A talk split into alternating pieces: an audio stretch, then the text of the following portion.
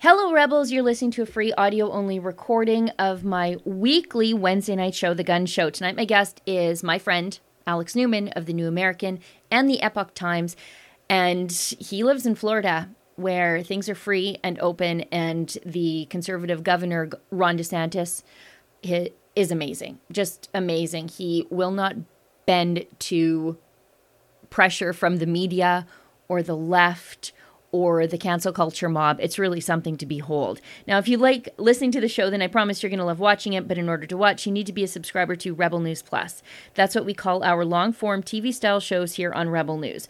Subscribers get access to my show as well as Ezra's nightly Ezra Levant show, David Menzies' super, super fun Friday night show, Rebel Roundup, and Andrew Chapados' brand new show, Andrew says it's only eight bucks a month to subscribe. And you know what? We didn't raise the price when we brought Andrew's show online. So it's an extra bargain. And just for our podcast listeners, you can save an extra 10% on a new Rebel News Plus subscription by using the coupon code podcast when you subscribe. Just go to rebelnewsplus.com to become a member today. And now please enjoy this free audio only version of my show.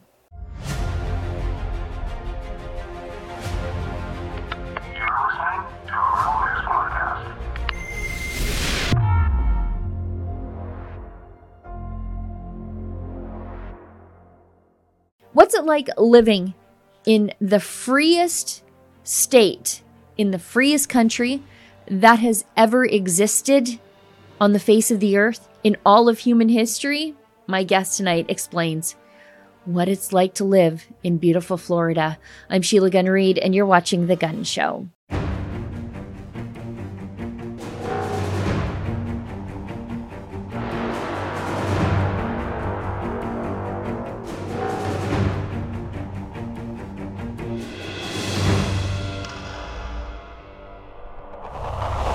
While here in Canada, conservative leaders are basically indistinguishable from the worst liberal or new Democrat politicians in the United States, conservative Republican governors are holding the line on freedom and civil liberties during the time of the coronavirus. And they're being led by Florida Governor Ron DeSantis. Now, DeSantis has been under attack for his approach to the coronavirus since the very beginning of the coronavirus scare way back in March. Mainstream media and the left, but I'm kind of repeating myself there, all predicted some sort of mass casualty event because he didn't cancel spring break on the beach.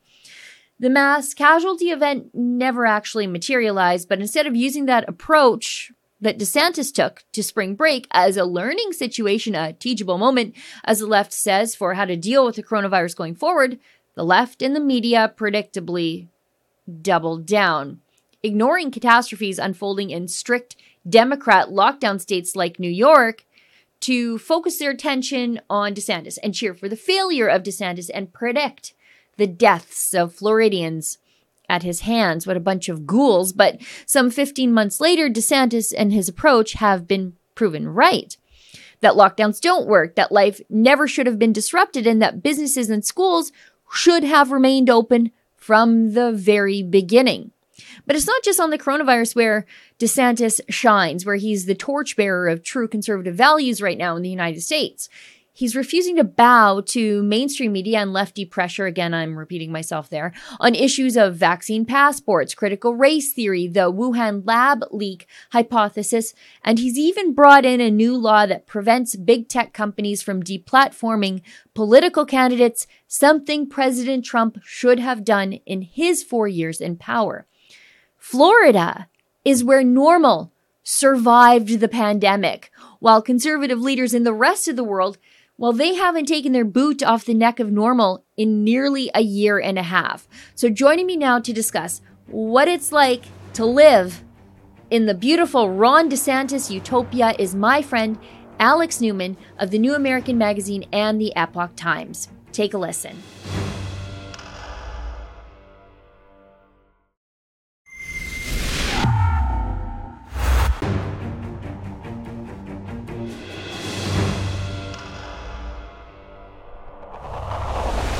Now is Alex Newman from the New American and a host of other publications. And I wanted to have Alex on the show to talk about what could have been in Alberta if our conservative leader was actually conservative, because Alex lives in Florida. uh, the freest state in the union. I, I think probably the freest jurisdiction in the world right now. I was going to say the free world, but I think Florida is truly the freest place in the world right now. And you guys in Florida, you're living your best life. You haven't had coronavirus restrictions really ever. Um, but what were left, those are all gone too, right? Yeah, at, at, the state level, we had virtually nothing. Uh, most of the restrictions that we did have came from local tyrants in uh, left-wing jurisdictions. So we, we actually had the very first pastor arrested was here in Florida. It was a pastor out in Tampa, a very well-known pastor, uh, Pastor Howard, and uh, they, they did this big show. They had you know a helicopter and, and a press conference. They even brought out another pastor to say why this pastor that they were arresting was wrong. Uh, but then our dear governor Ron DeSantis stepped in and said like, look, you need to let that man go right now. Church is essential. Cut it out. Uh, and so that was overturned very quickly, and and that set the tone for the rest of the pandemic. Uh, our schools opened up almost immediately. Uh, we did have a handful of, of left wing jurisdictions that mandated the uh, the face diapers, but even those, uh, our governor said anybody who violated one of the local restrictions, he would just pardon them immediately. Uh, and our governor does have in our state constitution the authority to pardon people so basically, we've been living as normal here. I mean, you know, the sensible people have been at least. There's of course the people that watch CNN that walk around with a face diaper uh, of their own free will. But uh, no, Florida is really an amazing place to be, and I travel a lot. You know, even around the United States. You're right. Uh, the United States is by far, or the state of Florida is by far the freest jurisdiction in the United States, uh, and therefore, I think by extension, it's the freest jurisdiction in the world. And I can promise you, we don't have people dropping dead out in the streets from lack of, uh, you know, face diaper protection and all the rest of it. In fact, if you look at our numbers, they're significantly better than all the states that did the tyranny, the New York and Washington. Uh, we're doing just fine here. Uh, freedom actually works. Imagine. Yeah, it, it's funny because a lot of Canadian snowbirds were far more likely to be vaccinated if that's what they want to do if they were in Florida as opposed to if they were at home uh, here in Canada. Um, and Governor DeSantis really has set the tone for the entire state. And I think he is, you know, CNN will tell you that Cuomo, gropey old Cuomo, was America's governor. But I think DeSantis, if you are a freedom minded American who believes in the Constitution, then Governor DeSantis truly is America's governor. And I think setting the tone with pardoning people who were being ticketed and hammered with these coronavirus lockdown violations, um, that's something that I wish uh, I would see from a conservative leader here in Canada. I mean, as you know, we've set up an entire civil liberties charity uh, called Fight the Fines, just helping normal people fight their lockdown tickets. And the majority of those tickets I'm ashamed to say, are coming from conservative led jurisdictions like Ontario, like Manitoba, like my home province of Alberta, where we've now imprisoned three pastors um, for the crime of holding unconstrained church services during the pandemic. Um, now, I wanted to talk to you about one thing that I think is so. Um, it, it's so indicative of Governor DeSantis's foresight going forward. And this is the one thing that I was highly critical of Trump because he had the power to do something about big tech and he just never seemed to get there, but not Governor DeSantis. Yeah, so we did get a, an excellent new law here in the state of Florida that will try to hold the big tech companies accountable. So if they censor uh, a political candidate who's running for state or even for local office, they will face massive fines. Uh, and that's a good start, right? Because we don't want the tech companies interfering in our elections. They, they also will have to disclose if they're giving people a boost, right? If their favorite candidate is getting shown up in everybody's news feeds, uh, they'll have to reveal that. They'll have to, to report that as an in kind donation. Uh, so these are very, very good steps. Uh, I hope we're going to see a lot more of this. I hope this will be just the first step in trying to sort this out. Uh, there's a lot of things that work here, you know, and I'm the first one to say, uh, yeah, companies should have uh, freedom to do what they want, but this is a totally different animal. What we're talking about here with the social media companies, uh, and even companies like Google, uh, is an effort to deceive people. It's an effort to manipulate people. Uh, Project Veritas just revealed, just in the last few days, an incredibly explosive story out of Facebook that naturally is being censored, where they're actually assigning a score to people's comments, to people's posts about vaccines. And the more vaccine hesitant it is, the lower score it gets, and therefore it gets uh, basically hidden. Nobody can see it. Whereas So post sorry, that, nonsense, sorry, I don't mean to interrupt you, but this sounds a lot like a social credit score that you would see from the CCP. Okay, That's sorry, exactly I didn't mean right. That, that's where this is all moving. Uh, that, that's what's so Orwellian about this. And so, actually, um, I, I wrote an article in the Epoch Times uh, probably a couple months ago now about legislation that was being pursued in Montana. Uh, I think this was a really, really good model as well. It failed by one vote, unfortunately. A couple of the RINO Republicans, we call them the Republicans in name only, crossed Mm-hmm. over to vote with Democrats, and so uh, they were able to block this this time. But what it would have done is put the uh, social media companies under the Montana has what they call a public service commission. It's an elected commission, and this would have put them under the authority of the public service commission. So uh, under the legislation if these companies were discriminating against people based on their political views, based on their religious views, if you're a Christian, for example, uh, you would have had recourse. You could have gone to the Public Service Commission and said, "Look, this company is discriminating against me," and then the Public Service Commission would would offer the company the opportunity to make it right. And if they refused, then they would pay uh, massive fines. And so I interviewed a lot of the people involved from the state senate, from the state house, and also from the public service commission. And they said, look, this is the same thing as saying like, you know, if if you're a black person or a Muslim, you got to ride at the back of the bus, right? I mean, Yeah. this is not acceptable in our society anymore. And then you add to the fact, add to this the fact that these social media companies were uh, stood up with help from our government, with help from taxpayer money. In-Q-Tel is always right there behind the scenes, the investment arm of the intelligence community. Uh, and and you realize these are not just independent companies. Uh, these these are almost uh, appendages of the government, and they need to be brought to heel. They need to be brought under control. And so I'm very proud of our governor. I'm very proud of our legislature for taking these actions to try to hold these people accountable. And again, hopefully it'll just be the first step among many in uh, bringing these wicked, wicked corporations to heel. Yeah, I mean, when you think about the size of these companies and the information that they control, and um, in the case of PayPal, which is has been problematic to use the language of the left for us here at Rebel News, but also for you, you told me, um, you know, they really are like virtual countries. They're oligarchs, really, with the amount of, again, information they control and finance they control. Um, they really get to decide who gets heard and who doesn't. And it's really interesting to see the people who would not shut up about Russian collusion for years and years and years defend uh, social media and big tech collusion. What working to silence the competition to the, their preferred candidates. Yeah, it, it really is outrageous. I'm glad you brought up PayPal. Just a couple of days after I had you on my program to talk about how PayPal banned uh, Rebel Media, they banned little old me. Um, and you know, it, it's just pathetic. I, I think they have this uh, unhinged bigotry. But frankly, I, I think in a real way, this is opening up a space for competition, and hopefully, that's going to be a healthy thing. I, if I was a shareholder of PayPal, I'd probably be filing a lawsuit because this is obviously not uh, in the best interest of the shareholders. They're, I think, flagrantly uh, Yeah. violating their fiduciary obligation to the people who invested in this company and expect this company to make business decisions based on what's going to make profit, not based on pursuing their insane hatred and bigotry against Christians and conservatives. Um, but you know, be that as it may, these social media companies they really they've gotten so much power now to the point where they're influencing elections. They're they're manipulating people to make certain medical decisions without fully understanding the implications of that. Uh, it's a very very dangerous situation. And so, uh, you know, I'm glad that so many American states are now working on this. I agree with you. Trump really should have hit this harder. He he had a good understanding of what was happening and how they were Sure. all working against him. Uh, but we really do need to bring these companies under control. The, the consequences for self government, for individual liberty, uh, even for proper understanding, right? Our, our governor here, Ron DeSantis, convened a panel of scientists. Uh, it was really some of the top scientists in the world. He had scientists from Oxford, from Stanford, from Harvard University uh, on, on the coronavirus restrictions, the, the face man, mask mandates, the shutdowns, lockdowns.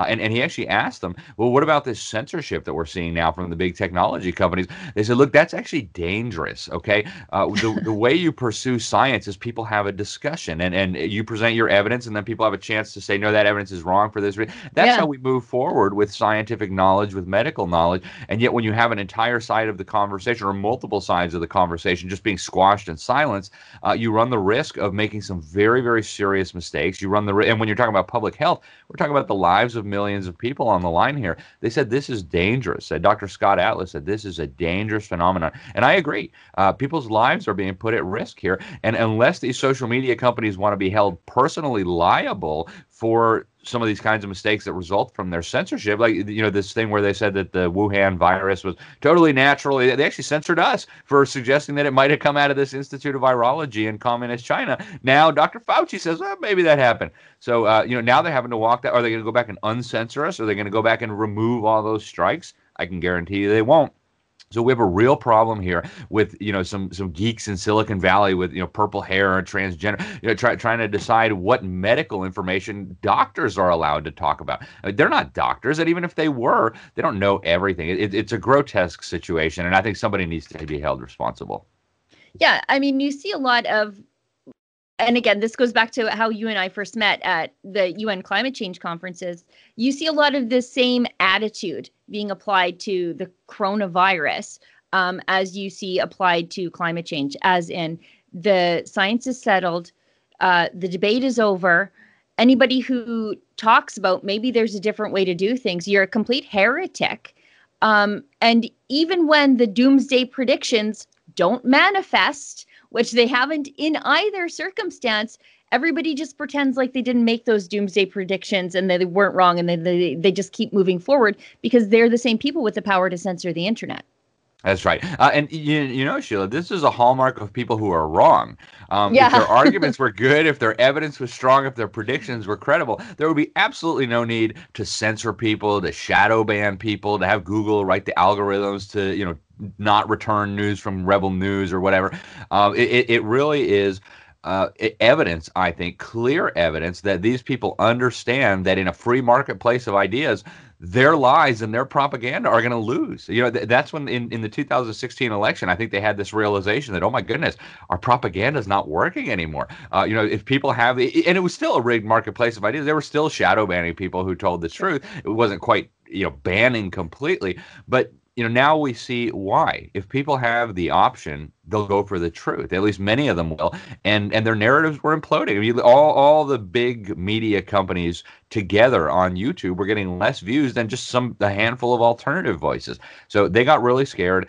And i i think this is in a way an admission that they realize uh, their narrative is losing. So it's encouraging in one way but we do need to have our states uh, and and maybe even uh, federal governments step into this and say, look, this is inappropriate. It's against our laws. It's also deceitful, right? Uh, most people who yep. sign up to Facebook or who use Google, they assume that this is an honest, even playing field. That when they search for something in Google, they're going to get results based on some objective criteria, not based on the personal preferences of some tech geek in Silicon Valley. And yet, that's not what they're getting. Uh, plus, you add to that the data gathering, the data mine. Who gave Google permission to, to save every search result we we've ever made. Nobody did, right? I mean, it's in the terms of service.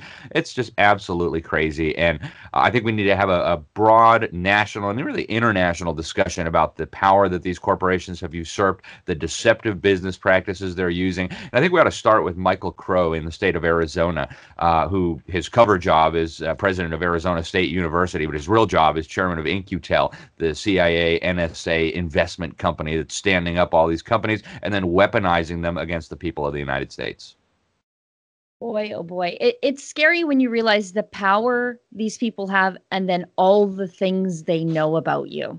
Yes. And you and that you let them know about you because you just signed up for this stuff thinking as you say that these are just uh, ways to connect with people instead of ways to mine every little bit about who you are and what you like and who your friends are. I mean, it's just yeah, it's creepy when you think about it. Um, now, I wanted to ask you about another thing that Ron DeSantis has done. And it's, again, completely opposite of what's happening here in some of the more conservative jurisdictions in Canada. Right now in Alberta, our reopening is tied to our vaccination rate. Basically, if we aren't strong armed into getting a vaccine, well, then our neighbors who run a small business they may never get to open their restaurant again or, or, or that kind of thing you're you're being coerced through guilt uh, and into you know taking um, a vaccine and whatever you feel about the efficacies of vac- this vaccine or these vaccines or not I'm strongly against coercion and, and tying the reopening of the economy to these things. And on the flip side, in the freest place in the world, in Florida, you've got a governor who just banned a vaccine passport. Yeah, again, we we are just so blessed to be here in Florida, and you know, in, in church and in community meetings, everybody's just so thankful for our governor. Uh, be, for having the foresight here. He was, you know, one of the first to to speak out against this. He did use an executive order to ban it, uh, and then he said, and, and I just I love this about him. Look, an executive order is not enough. Okay, we, we need to put this in our laws because I'm not going to be governor forever. Who knows who's going to be the next governor? We need so to make smart. sure that there is a, a law in place. And so he actually went to the legislature. He convinced the legislature that we needed an actual law on the books that would make this ban permanent and final. Uh, and so they did. Uh, the, the legislature passed the law. The governor signed that. And so we are now the first and I, I, maybe the only jurisdiction on planet Earth. You know, some of the other governors have taken action, but we actually have a law in place so that the next governor can't come in and say, just kidding, we're having vaccine passports. Uh, and so God bless Ron DeSantis. God bless our legislature for this. Uh, and, you know, because Florida did this, everybody else almost in the world is going to benefit. Florida is one of the top tourism destinations on planet Earth. I mean, we've got Orlando, we've got Miami, we've got, t- we've got people from all over the world that are constantly coming here. And, um, and, and this is, I think, a real strong message. And we've had some of the big crony companies, you know, the cruise lines, uh, Norwegian Cruise Lines. Remember that name? They're trying to bully our governor. They're trying to bully our legislature right now into overturning those restrictions so that they can mandate vaccines and mandate vaccine passports to go on their cruises. And again, regardless of what you think of these experimental shots that are not even FDA approved, by the way, they're only approved for emergency use authorization, regardless of what you think of these things. And I encourage you to go listen to some of the doctors who are being censored and find out why they're being censored.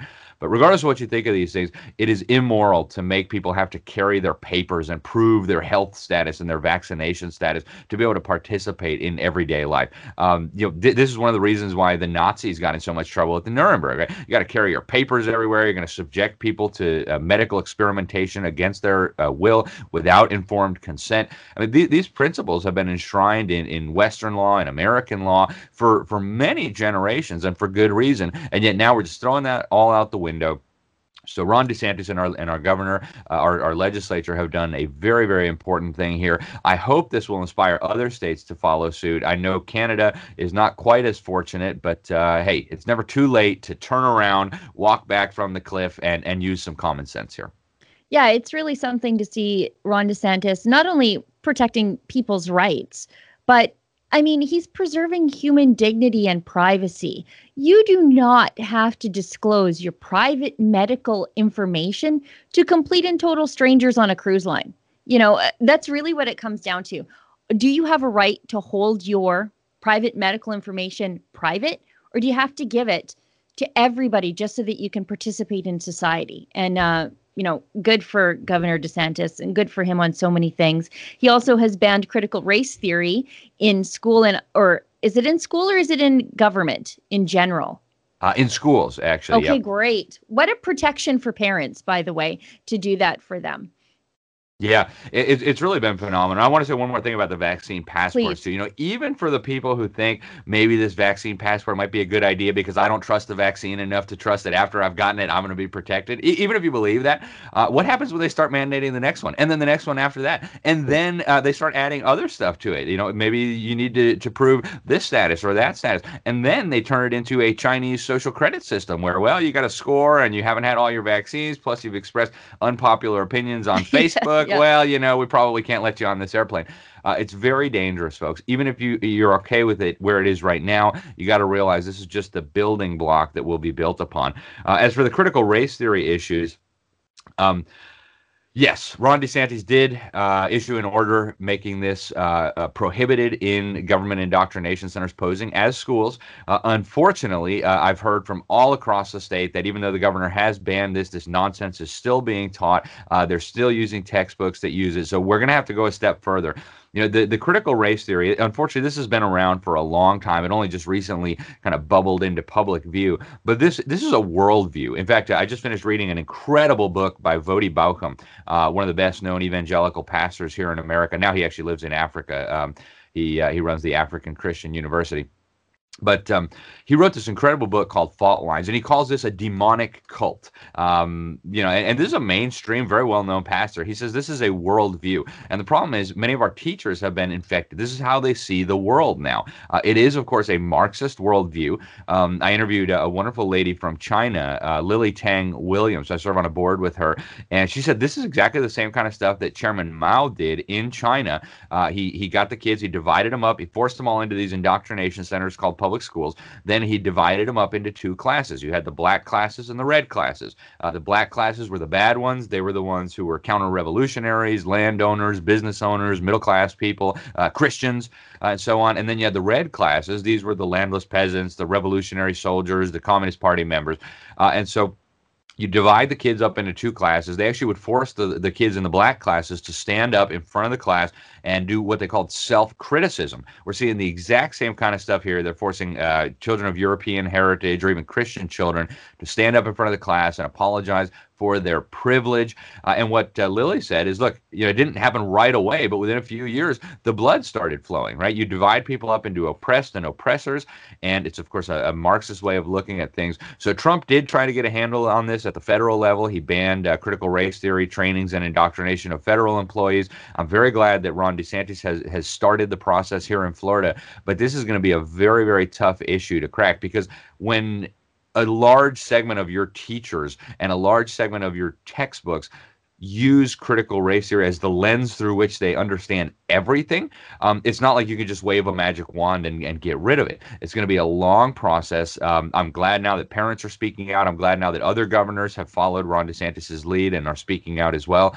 But this is going to be a very long, very difficult, very arduous process to get this out, assuming it's even possible at this point. Now, I think that brings me to um, something that you are doing outside of your journalism work, um, because as you rightly point out, this is so entrenched in the school system. It's going to take so long to weed out. So, you know, why send your kids every day to some sort of Marxist struggle section, session masquerading as school? Why don't you just homeschool them? So, why don't you tell us a little bit about your the work that you do in uh, helping parents understand that they are able to homeschool their kids and and do it well. Yeah, well, thank you so much, Sheila, for the, for the opportunity. And uh, there's some really good news on that front. Our Census Bureau just released some data uh, very recently, and they found that the number of homeschool families has more than doubled since the pandemic started. We've now we've gone from like 5.6 percent of families with school-age children to now approaching 12 percent. Uh, very very good wow. news. Plus, we, we see uh, enrollment in private schools picking up. Uh, meanwhile, enrollment in these government indoctrination centers is collapsing. And so this has been a passion of mine for a long time I started writing about Common Core when they tried to nationalize our education standards back in 2012, 2013, uh, 2014, and 15. We wrote a book called Crimes of the Educators uh, and that's when it really hit me that all these other issues that people are concerned about, that people care about, um, education runs through all of them. Uh, and if we continue allowing the overwhelming majority of our children to be indoctrinated to hate their parents, hate America, hate our Constitution, hate their church, hate God, uh, we are going to lose these battles in the long term. And so, uh, to that end, uh, we've we've done a lot of different things. We've now produced a special report in the New American Magazine called "Rescuing Our Children." I did a speaking tour through the United States it's basically just showing parents what's going on in the public school system and showing them that homeschooling is it works. It's amazing. Homeschool kids are, are just running circles around the victims of government schools. And now we've finally started a, a, an organization to raise awareness about this, to work with churches on this. It's called Public School Exit. You can find us at publicschoolexit.com. And our goal is to show parents and to show pastors what's happening in the public schools and show them that there are great alternatives out there that don't involve government. You don't need to hand your children over to the government for 12 years for five days a week uh, for them to become educated. In fact, just the opposite is happening, and you don't have to believe me. The government has the data. They'll proudly tell you that less than one third of the children in government schools are actually proficient in anything, Sheila. And you know, that's why parents think they're sending their kids to learn how to read, write, do math, science, history. And the government itself admits they don't know how to do those things. They do know man made global warming hypothesis inside and out. They know uh, gender theory. Uh, they know that. Uh, uh people are oppressors and people are oppressed. You know, you have cisgender privilege. Uh, but when it comes to the actual things parents expect their children to learn, they're not learning it. So for me, it's a big passion, and I hope parents. You know, I, am a parent. I've got five children. Um, I, I, think it's critical that parents understand um, there are other options out there. You don't have to sacrifice your children on the altar of convenience. You don't have to follow the lemmings over the cliff. Start by protecting your own children and then sound the alarm. You know, I, I think that's one of the things that might come out of this pandemic, besides, you know, economic devastation and the stripping of civil liberties. But let's put that aside for a second. And, uh, you know, um, that parents now realize that you don't have to be uh, you know, a, a, teacher to teach your kids. You're the first best educator of your child. The the times in which your child is making the greatest strides in their development, you were there. You were the one teaching that. And, you know, I think that convenience argument now can also go out the window because parents a lot of parents who've had their kids out of school because of the pandemic um, they've realized that you know what we can sort of structure our children's learning around everything else that we're doing. And what could be more convenient than that? Instead of stopping what we're doing sending the kid to school coming home and then planning our lives around school. Yeah Educa- it, it has been education and school fit to eh, like education and life fit together when you're homeschooling now yeah, they do, and, and, and that's what a lot of parents have realized. I, have gotten so many emails from you know moms and dads who say, you know, I, I saw what they were teaching my kids in the Zoom. Right? A lot of kids did government school at home for a time. Uh, they said I was horrified by that, and so we started homeschooling. and We realized, hey, we can do it, and it's fun, and our family's stronger, and our children are happier, and they're learning more, and they're becoming more respectful, and you know now we're doing co-op, and so now they've got lots of new friends, and these friends are a positive influence. They're not pestering them to to go, uh, you know, take drugs and fornicate, and you know whatever. Uh, so it's just there, there's so many benefits to this, uh, not just for the individual children. I tell you, when you look at homeschool families, they tend to be some of the strongest, happiest families, uh, and there's a good reason for that, right? It, I, so I just can't encourage people strongly enough to to look into this, look into your options. Yeah, I know you went to government school and you think you came out fine back in the 1970s or 80s or 90s or whatever it is. Uh, it's getting worse by the moment. Uh, critical race theory is just the tip of the iceberg. Uh, it's just all around a disaster. And again, you don't have to believe uh, Sheila and I. Just look at the government's own data on what this public school system is doing to our kids, and recognize that there are other options. And and maybe homeschooling is right for you. Maybe there's a good private school in your neighborhood, but there's got to be some sort of non-government option where your children can do much better and actually thrive and flourish. Alex, why don't you give us uh, some of the other places where people can find the work that you do and support the work that you do? Uh, thank you so much, Sheila. So, uh, my personal website is libertysentinel.org. Uh, that's kind of my blog, and that's my company where I do different things. Uh, then uh, I'm a senior editor at The New American. You can go to thenewamerican.com. If you want that uh, special report I mentioned on education, it's thenewamerican.com forward slash rescuing our children. Uh, you can get it in PDF if you live in Canada, so you don't have to worry about shipping. we have a sequel that'll be coming out this summer. We're actually just wrapping it up Great. right now because things got so much crazier in the last two years. I've done a whole series over at the Epoch Times on the history history of the public school system. You can find those there. And uh, yeah, it's kind of a, a, good start. And thank you so much for having me on, Sheila. Thank you for what you're doing. Uh, you know, the the reporting you guys are doing at Rebel Media, and and especially focusing on what's happening with these pastors. You know, the world thanks you. You know, everybody owes you guys a debt of gratitude. It's just phenomenal what you're doing, and the fact that PayPal has now banned you speaks volumes as to how effective you are in crushing their lies and their propaganda. Well, Alex, thank you so much for your kind words. Thank you so much for being so generous with your time, and we'll have you back on again on again very very soon. You're always very popular with uh, Rebel viewers. Thank you so much, Sheila. Thanks, Alex.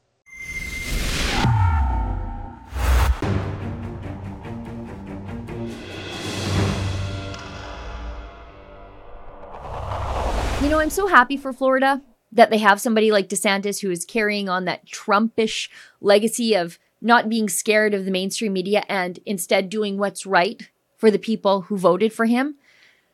And now, with Florida as a case study, conservative politicians around the world, and especially here in Canada, in Alberta, Ontario, Manitoba, and Saskatchewan, well, they all owe their citizens an apology for what they've done to our lives, to our businesses, to our children, and to our freedom because these politicians allowed themselves to be manipulated by fear and public pressure from every special interest group except the people who voted them into power. Will we ever get that apology? I'm not holding my breath.